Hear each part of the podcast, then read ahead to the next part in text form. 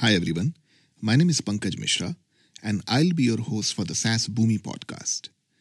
Over the next episodes, I'll be bringing deep conversations with SaaS founders, product builders, technologists, designers, investors, and people who are shaping India's SaaS ecosystem. So stay tuned and keep listening.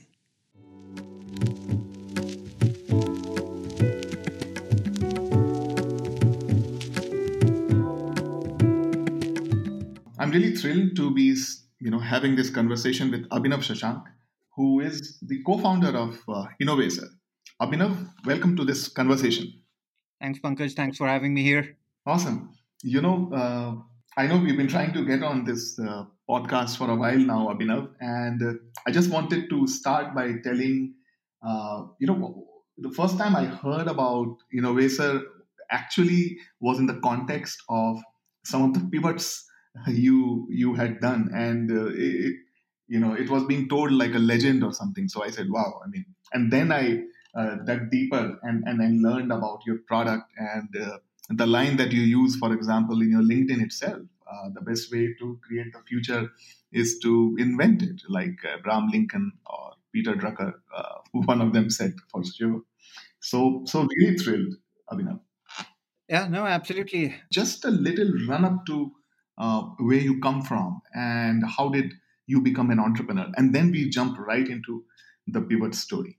Yeah, sure, absolutely. So, um, studied uh, at IIT Kharagpur. Uh, during my third year, there was uh, this internship program that I had kind of uh, gotten luckily, which was um, this Fortune 500 company wanting to do like uh, something for India by India. Uh, so they had a huge engineering center based out of uh, Bangalore uh, uh and um, some uh, a small engineering center out of Chennai. And um, their project was basically that we would build something ground up for India. And as an intern, I was basically allocated that project to figure out like what are areas of the plethora of things uh, that the company did what are areas that they could focus on and how could they basically create like a sustainable business um, uh, in some way or form like in uh, india. So i said um, uh, went and did that project sort of worked like um, uh, 24 hours uh, a day for uh, those two months created like a 400 page report uh, at the end of it. Like i don't think there was a mckinsey report on india that i had not read at that point uh, uh, and it just seemed like um, there is like so much that you can basically just do like in uh, every space that the company played in. And that report got very high visibility in this fortune 500 company. It went to the global ceo and uh, um, uh, they basically allocated um, 20 million dollars uh, to basically go figure out like what we wanted to do. So it was a startup within wow. like a Fortune 500 company. Um, and uh, i was basically hired sort of as the chief of staff of uh, the person who was um, responsible for building out the India business of uh, in some way or form, and um, I got to work on so many different things. I worked uh, in Bangalore to figure out like what the product roadmap uh, would uh, look like? What are areas that we would uh, uh, think about? I worked in uh, Beijing, um, uh, Shanghai on like what the manufacturing of uh, some of these things would look like. I worked in Dallas. Um, um, so basically, between China, India, and US, um, worked across all three continents. And like in three years that I worked there, I um, sort of learned so much about what it takes to build a business ground up. Now, obviously, it was sheltered within this huge fi- Fortune 500 company, and so uh, it was um, sort of like in a protected environment in some way or form. Uh, but it was just such uh, an ex- exciting experience like for the first uh, few years of your um, uh, career by the time i uh, left uh, it was uh, already a 40 million dollar revenue business uh, and we had done everything from thinking about what the product would be to getting it manufactured getting through the supply chain figuring out what the go to market motions would look like what the marketing message would look like and then basically running like sales operations per se so it was just this fantastic experience that I had. And then I uh, thought that okay, like uh, now that we've kind of really learned uh, all of this, uh, is there a path to uh, doing it uh, in some way or form like yourself? and that's what like uh, when i met like um, kanav again he had gone for his masters in the us he had just come back um, from the us um, and we had tried like something in like kharagpur as well which was how do you kind of really build this Boston Consulting Group equivalent in India and um, power it through like IIT professors and call it like uh, Consulting Group.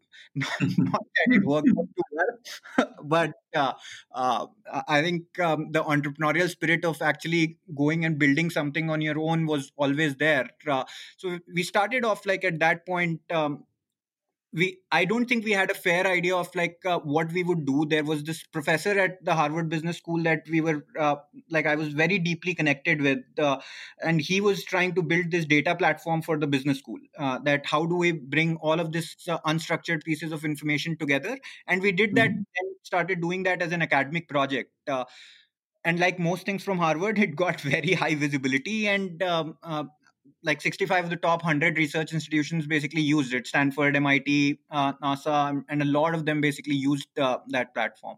Wow. Um, and so we figured out that okay like this explosion of information um, that's kind of really happening.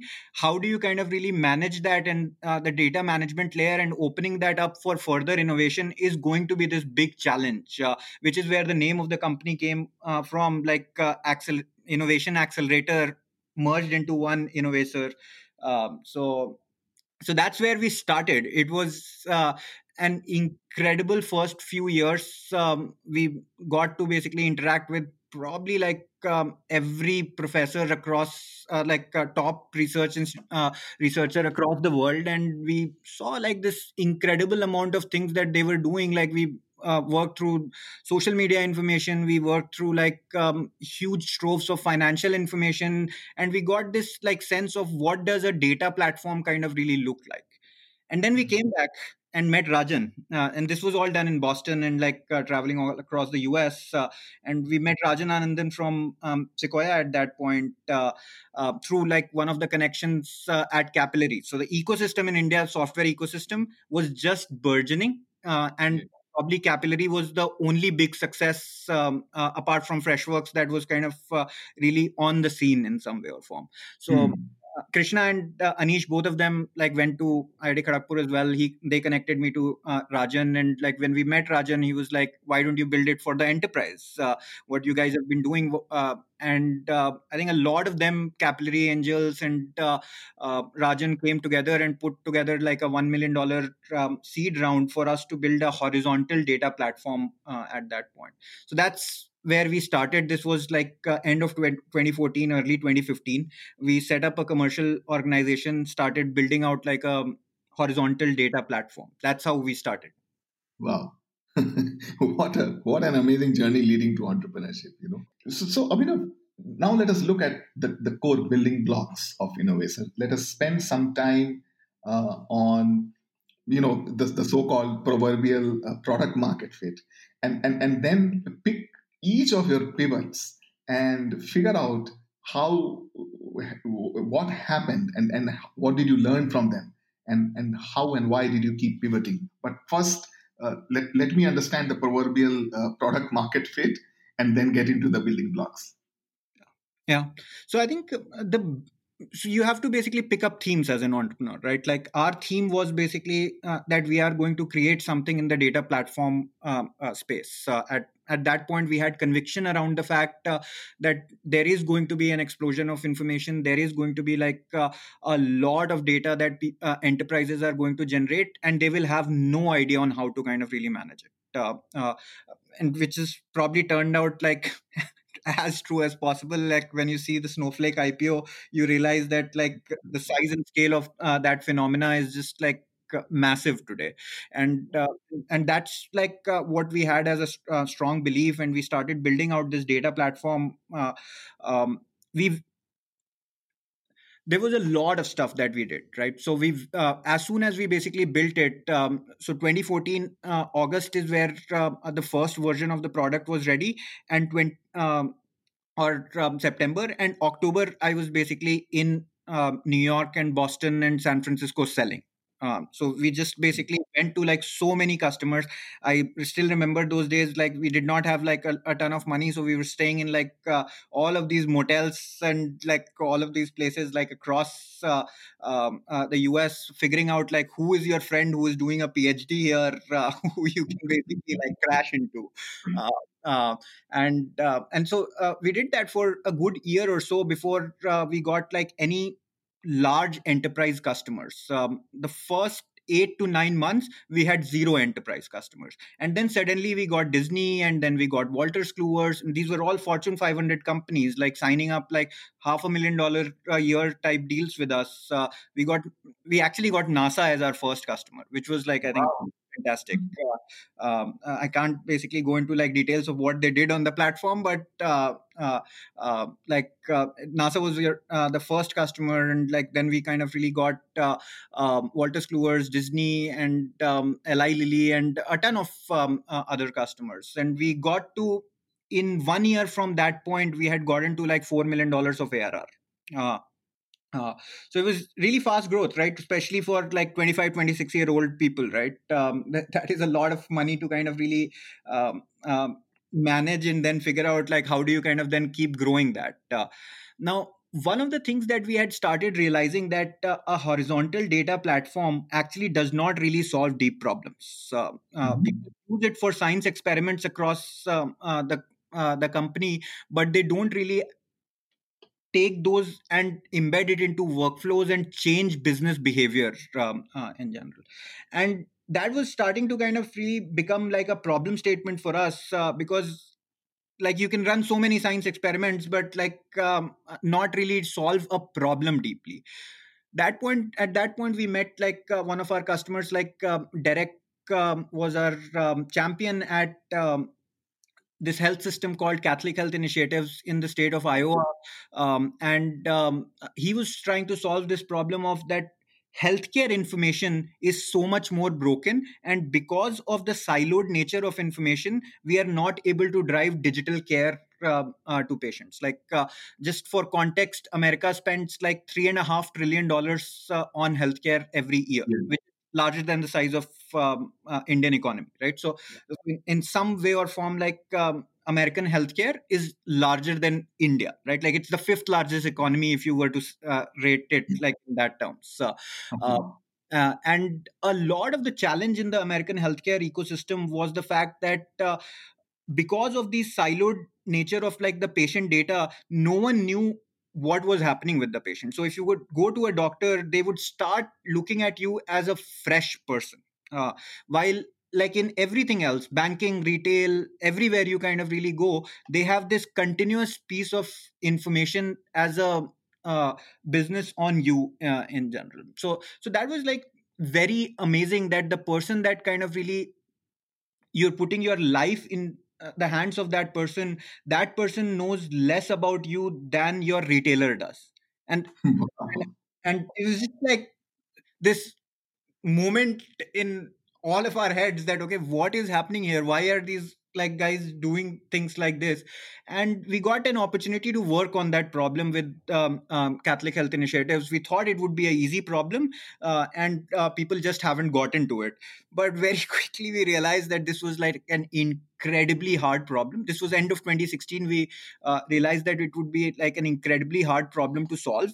And if you really wanted to solve it well you have to basically focus 120% of your time and effort on this. Uh, so we ha- we were running at a four and a half five million dollar arr mark. We said okay this is great. We've uh, built out a business. We know how to build out a business. We're still like 26 27 years of age uh, but this is a problem that we if we solve it would be such a massive social impact uh, that we would be able to create and so we said like we'll shut everything down we shut down like the 4 million dollars of arr uh, came uh, back to zero zero frankly, like we had raised uh, $12 million of uh, Series A with Westbridge. Um, uh, and Sumir and I still laugh about this um, that when you came to me and um, we had just raised the round, and first board meeting, I went to him and said that we are shutting all of uh, the $4 million that you valued us on. Uh, it wasn't a fun board meeting in any way. but um, I think um, it's just great to have investors around you who believe in the entrepreneur and the team uh, rather than basically just uh, like what is happening on the core metrics uh, uh and um, like we were lucky to have like um, between lightspeed and westbridge uh, um, investors who basically said that yes that is exactly the right thing for you to do just go specialize in an area and become the market leader in it so one thing that's very different in our approach in general and that's been different uh, that any area that we want to play in, we want to basically be the market leader in it. Like we are going to be the hmm. number one player in that space. Uh, that mm. was incredibly clear uh, when we started uh, that we are not going to basically build an India version, global version, like none of that. We are just going to be like world number one at what we do. Uh, and um, and so when we pick this healthcare data platform thematic uh, and uh, that we are going to create this ubiquitous healthcare data platform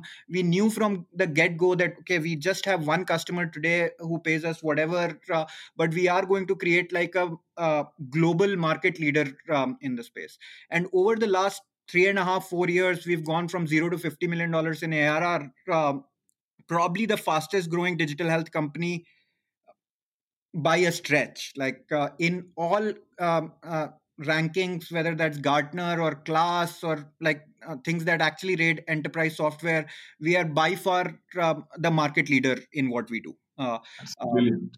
and um, and i think like we're set up for a really good growth uh, structure we're growing like north of 100% year over year at this point uh, i think if we execute well we should basically be in the 100 million dollar arr mark um, uh, closer to somewhere um, next year, um, and uh, like hopefully by far be the leader in the space. Wow. Let's talk a little more about the pivots, Abhinav. So, so this pivot clearly, uh, you know, that that's shocking and at the same time so so, so well executed. Actually, anything else that that you did while you were building this out uh, that offered great lessons? So, so I think every step has basically been a, um, a lesson, uh, right? Like uh, people call America this great place for immigrants for a reason, right? Like uh, when we came here for uh, the first time, frankly, right? Like it was just all. It's hard, right? Like you un- understand, like as a 25 year old, you've gone to a new country for the first time frankly like none of us basically come from very wealthy backgrounds uh, mm-hmm. uh, right? Uh, um, it's all fairly like um, uh, my dad is a government officer. We basically like uh, at we the time we basically bought a car was when i basically went to like college after that right? So like uh, the first uh, version of anything that was to do with uh, money came like uh, much much later in life uh, for most of us like who are uh, uh, founders at the company right? Um, and so there was no bank balance that you could kind of really draw from. And so the first initial experience that we basically had where we had to kind of really go and stay in these like um, figure out like which friend can lend you a sofa and like how do you kind of really go and pitch to customers uh, and uh, like uh, at the night you're basically having this pizza and staying alive uh, in some way or form and in the morning you are in a global fortune 500 C- um, cio's office uh, presenting in this like uh, fancy way. How do you kind of really like think of that right? Um, and uh, execute on that was just such an amazing learning experience. Uh, um, and not that the first few ones actually went great right? Like you understand like uh, i think most of the people in the room were thinking like uh, is this uh, the person who's going to be making the presentation or is this the person who is basically like the son of the person who's going to be making the presentation? Uh, so so it was like all these fantastic learning experiences that how do you kind of really uh, think about like going to global markets um, and um, really figuring out like new geographies and really figuring out new markets uh, and create and have the self belief in some way or form that people will buy from you. Uh, and um, over a period of time like we figured out that yes like if you held that belief over a period of time it's going to happen. And remember that this was basically the time where all around you everyone was basically doing a consumer startup. And uh, everyone was creating these billion dollar companies and you are basically struggling to sell like this one deal. Uh, right? Uh, mm-hmm. at times you're basically thinking that dude like maybe i should have just done this like consumer tech thing uh, and created like a whole lot of like a billion dollar uh, company because all of your friends anyways are doing that. Uh, um, so um, so it just uh, is that conundrum that uh, frankly like if you have conviction in an area right that you can basically uh, like as an entrepreneur it's incredibly important to have that uh, that stay the course like um, have a team around you that basically sticks. Like uh, we've had like the founding team has basically uh, fortunately for us right like uh, we've got like all friends um, uh, in the founding team. Like uh, all of us went to either school together or had our first jobs together. So so we share a lot more than like that we are executives at the company right? Like it's uh, that common belief structure that we have to create something that's going to be like world leader and we are going to create it in our um, that like in our own way uh, so if you have that set of people around you when they, there are going to when there are lows right and there are going to be so many of them like as an entrepreneur most of your days are lows uh, there are only those elusive high points that you are living for uh, in some way or form uh, uh, and uh, and those highs just carry you for the all of the rest of the lows um, uh, per se and you need this group of people around you to take any pivot any direction change and we've had so many of them right like acad an academic platform to a data platform, a data platform to a verticalized uh, data platform, to then basically becoming this whole suite of digital transformation products across um, uh, healthcare. It's been like quite a journey. And uh, what you did initially, like, isn't like close to what you're doing today. And with almost every entrepreneur who stays true to the fact that i'm just going to listen to one person that's going to be the customer they are going to see pivots happen uh, and you should be very comfortable uh, with that happening because you're hearing to the right person and that is your customer uh, uh and and then be comfortable with that be comfortable with change because frankly like your job as a founder is to navigate in some way or form ambiguity and chaos uh, and if you do that successfully over a period of time you bring clarity and hopefully a lot of value creation along with it no, that, that's quite visible, Abhinav. Uh, a follow-on question on, on the pivots. Uh, you made a very, very important point about listening to the customers. Now, for a lot of entrepreneurs, uh, pivots present themselves, you know, as uh, an opportunity, as a, a temptation, or sometimes a necessity, right? You can put them in any of these categories, depending who you are and where you are. Now, listening to customers uh, can also be blinding at times, or listening to anyone. Uh, and, and, and there is a way of entrepreneurship wherein, okay, no, I know what the customers want. Let's, I don't have to listen to them uh, for everything I'm building. And there is another way of uh, listening to them. So, so how do you, you know, separate signals from noise? with each of these pivots that you're talking about, uh, is there something in particular that you have learned in terms of do's and don't? Uh, how to read the signals or how to believe, have this belief that, okay, I will do it? What are those signals? So I think at uh, every stage that differs, basically, Pankaj, right? Like uh, when you are very, very early in the life cycle of a company, right? Uh, um, like keep a consistent theme that like you are wanting to build something big right like uh, so addressable market like people think of like as an entrepreneur right like when you are early in the cycle you think uh, total addressable market and tam is something that investors just want to kind of really hear like frankly like as we've matured over um, uh, the few years that we've uh, done this that is the single most important determining factor on who you are going to become like mm-hmm. by far uh, so do not play in a category that is a small tam. Like it's just like a cardinal sin to play in a category that, or like you can't be a venture backed company in that. Not to say that you can't basically open the best gourmet fancy restaurant. You can do that, and it can be an incredibly successful um, uh, business, uh, but it's a lifestyle business. Uh, um, large companies and um, companies that are going to be global um, are going to be created in large TAM areas. Uh, so for us, uh, the problem was not really like uh, um, data platform is like a massively large TAM, right? So like for us the problem was not large TAM. It was actually narrowing it down a little bit that we can still play in this uh, um, large TAM area, which is a healthcare data platform, but become category leaders. So the two principles that you can uh, you should kind of really think about, right? Uh, that a like is the area that we are kind of really playing in um, uh, like a fantastically uh, amazing large uh, addressable market? And the second can you really solve actual problems of customers in this area? That in a way that no one else is basically solving. Uh, um, um, so like for so just to contextualize it right like how we thought about it uh, in hmm. if you played a horizontal data platform there were 500 companies that were kind of really doing it so they, like uh, the chances of us becoming a me too company were incredibly large there was the hortonworks of the world there were uh, clouderas of the world like everyone and snowflake and like all of these right which all of them could have said that we are basically going to be the data platform so it was mm-hmm. just uh, do you think like you can compete and basically be different and add more value to your customers in a fundamentally different way? I think the answer to that was maybe. Uh, like we did not know how to do that very clearly. But when we kind of really uh, shifted focus to healthcare and we saw the problem there was a lot of context that you would have had to bring into uh, uh, the play. Like today i don't think like a snowflake can compete with us or like a cloudera can compete with us because of all of the context that we've basically built in healthcare uh, uh, in general.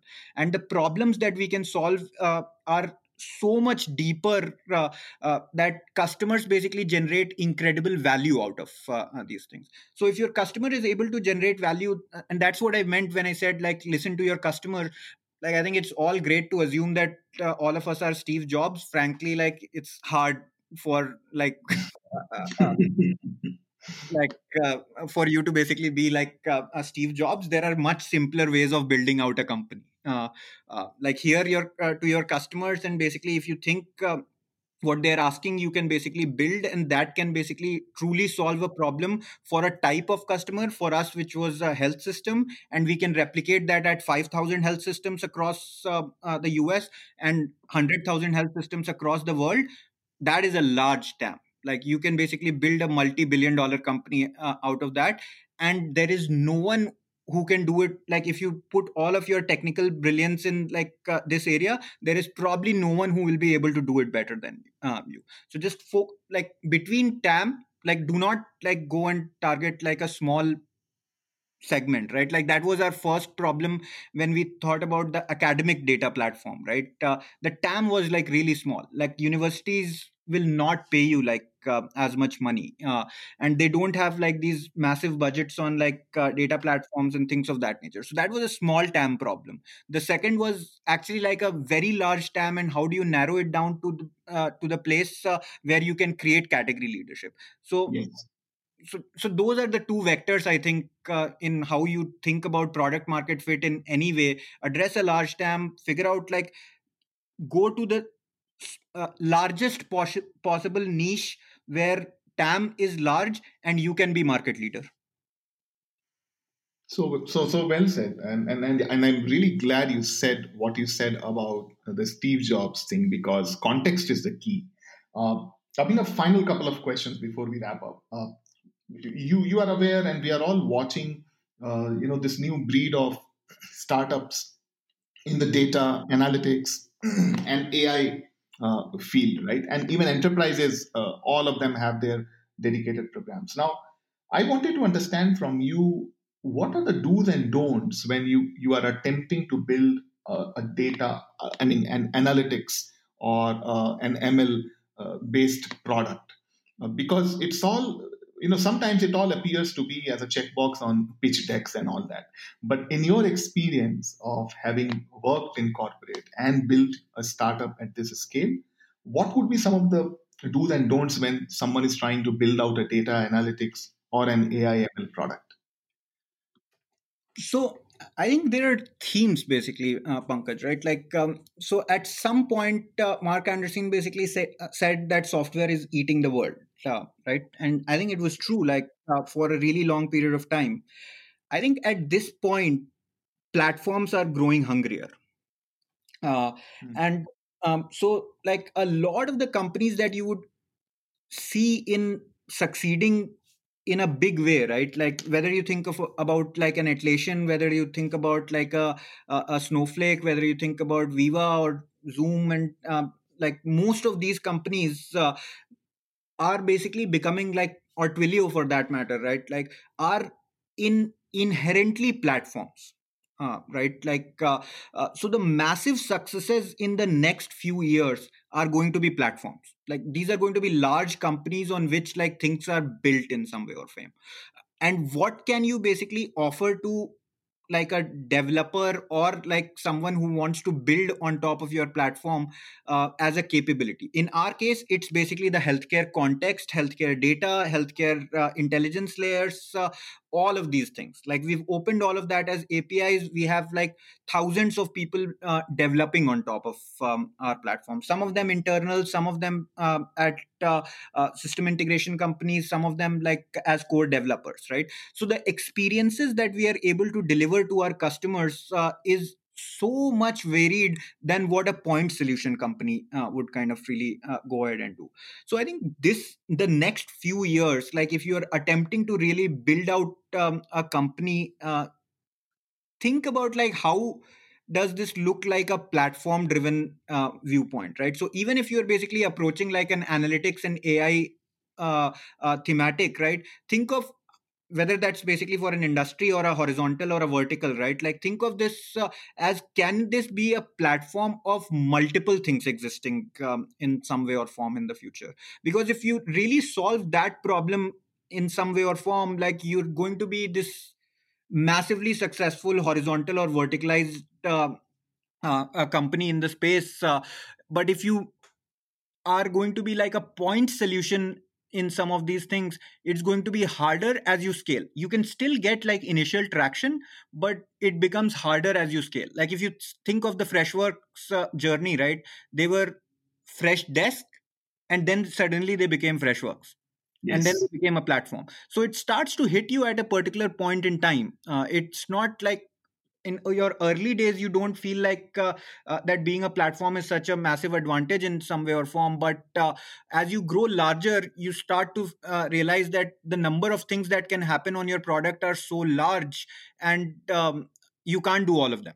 Uh, and apple basically did that incredibly well. Salesforce did that incredibly well. Jira has done it like so well at atlassian. Um, almost all of the companies that you're really seeing as these massive successes are all platform companies. Very solid uh, statement, uh, Abhinav. This makes so much of sense. Now, in, in your journey uh, from, let's say, zero to one to five million or 10 million and, and, and beyond, if you were to handpick things that have changed and, and that have not changed as you know as organizational building blocks or first principles in that sense what would be some of them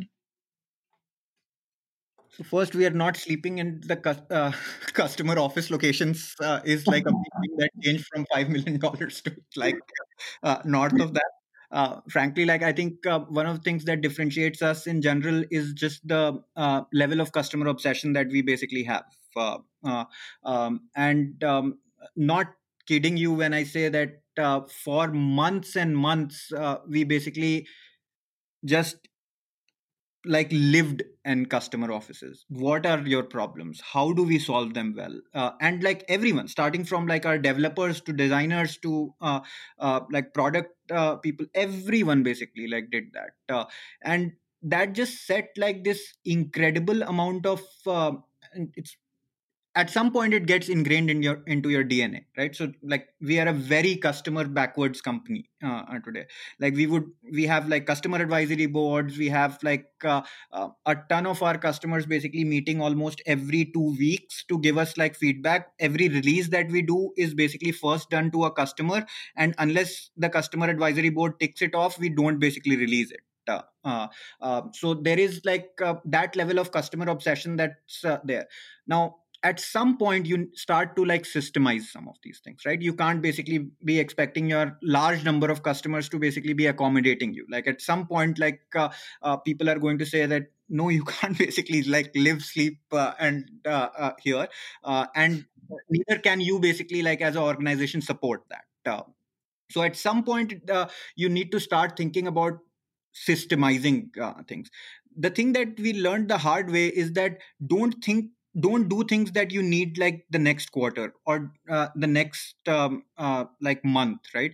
Do things that you will need like uh, in a 12 month horizon. Uh, uh, and at some points these feel like expensive things to do at the size and scale of the company that you are but always be thinking about what are things that would be needed 12 months out. Because if you're not thinking 12 months out you are not putting the right kind of teams and executives around your uh, organization and people who can basically carry out uh, the company in 12 months out uh, you are always going to struggle um, uh, in general. We made that mistake right? Like we had a ton of this uh, we uh, initially we felt that we could do everything like we are superhumans and like steve jobs next incarnation and like all of those things right? Like every young entrepreneur but frankly the team is the difference between a successful company and uh, uh, not. And we've we've been lucky to kind of really have like uh, uh like we have um, CIA's um, ex chief technology officer as our chief technology officer.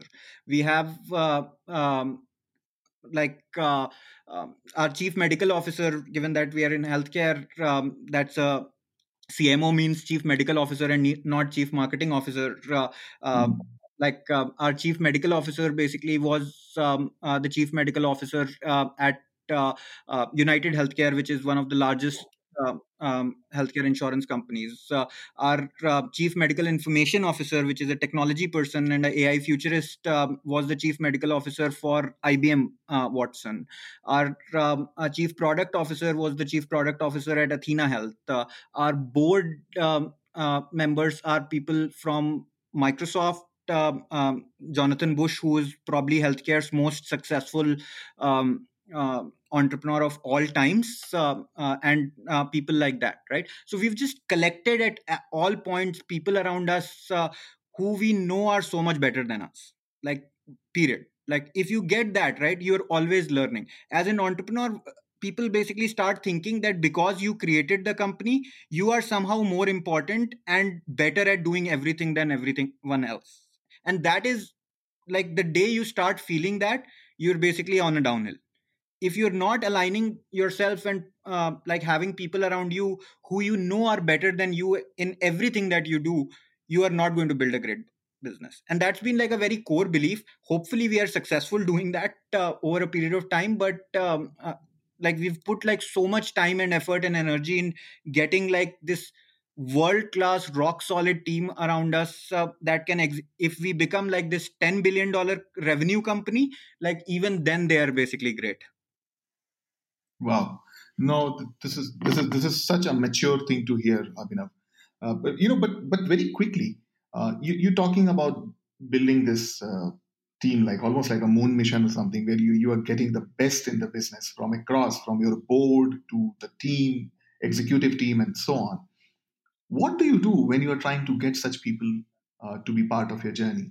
I, I know it's, it's, a very open question, but how, how, do you make people believe that this is worth their time for I such talent? Just be genuine, basically. I, I think people basically, frankly, underestimate the power of genuine intent and belief. Like, if you really believe in the fact that you can change the world, you truly can. Like, I think that is a Steve Jobs quote that I agree with. Uh, uh, um, like uh, so like and people see that intent. If you are genuine if you're really wanting to solve that problem people will see it. Because frankly like there are not a lot of genuine people. Like that is a trait that's very rare these days is genuine intent people. And uh, um, if you are that right like when you go and pitch to like someone who's like the chief technology officer has been the chief technology officer of CIA and the chief technology officer of Kaiser, uh, they will see that intent because they've seen the world, right? Like, uh, um, and like things of that nature would then kind of really start happening and when like i went and pitched to jonathan bush uh, for example that was the same thing that he said like uh, uh, that you're smart and there are so many smart people but there is so much grit and uh, genuineness about like what you guys are wanting to do and you're really committed to the mission. Mission oriented companies will succeed in this time frame uh, and you really need to be when you're a founder a ceo or like uh, a founder uh, in any way right you genuinely want to believe in your mission. And if you don't people are going to see that and you're not going to be able to build a fantastic team around you.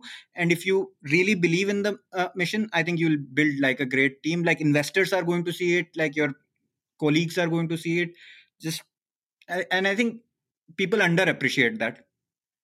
Yeah. So so well said. Final question abhinav. Uh, and this is a little uh, a little philosophical if you may. Yeah. uh, why are you an entrepreneur? I'm asking that question. I'll give you a little context as well. Uh, you know, I mean, in my 20 years of career, I've spoken to so many entrepreneurs, and uh, you know, some of them uh, show great uh, signs to to build a great company, an institution that kind of outlives us. And then many of them do find a different path when it comes to exit and, and, and so on. What you have here going for for for Innovaccer, Abhinav, looks like uh, like you said, multi-billion dollar company uh, in value and, and, and so on. So I want to understand as an entrepreneur, why are you in this and how do you think of those issues? Yeah.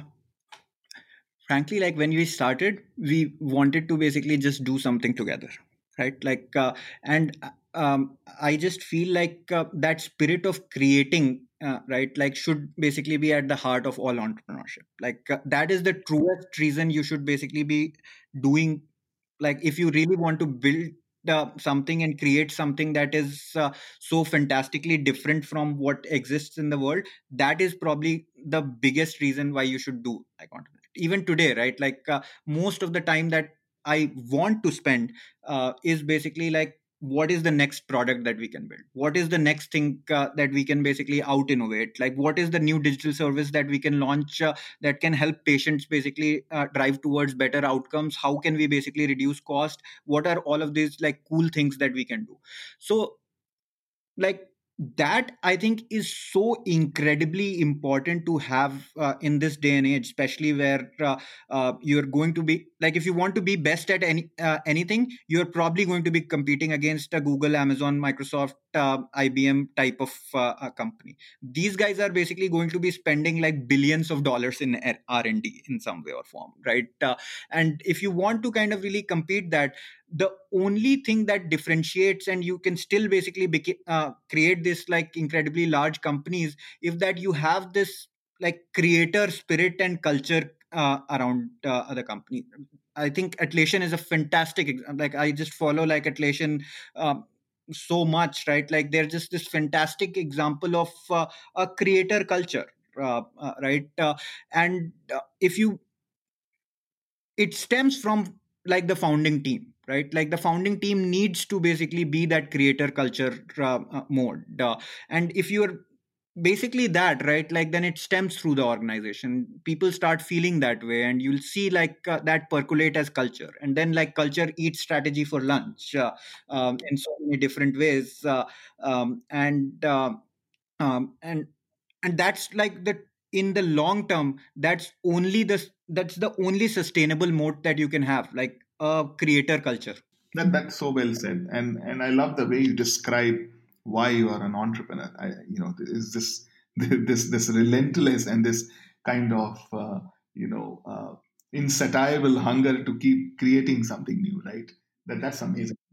The last thing to that right? Like uh, i think if you are in that mode right it's also also easier to basically build everything around you. You will build great products that is one thing. You will build great teams. You will have people around you who are like the same mold and then it become everything becomes like you you'll think about experiences that way you'll think about customers that way and everything basically stems from that so yeah yeah absolutely abhinav godspeed with what you're building i'm definitely going to keep a watch and and at least hope that uh, you know this, this is going to uh, grow much much bigger than all of us can imagine now and uh, stay well. Thank you so much for your time. Yep. Thanks, Pankaj.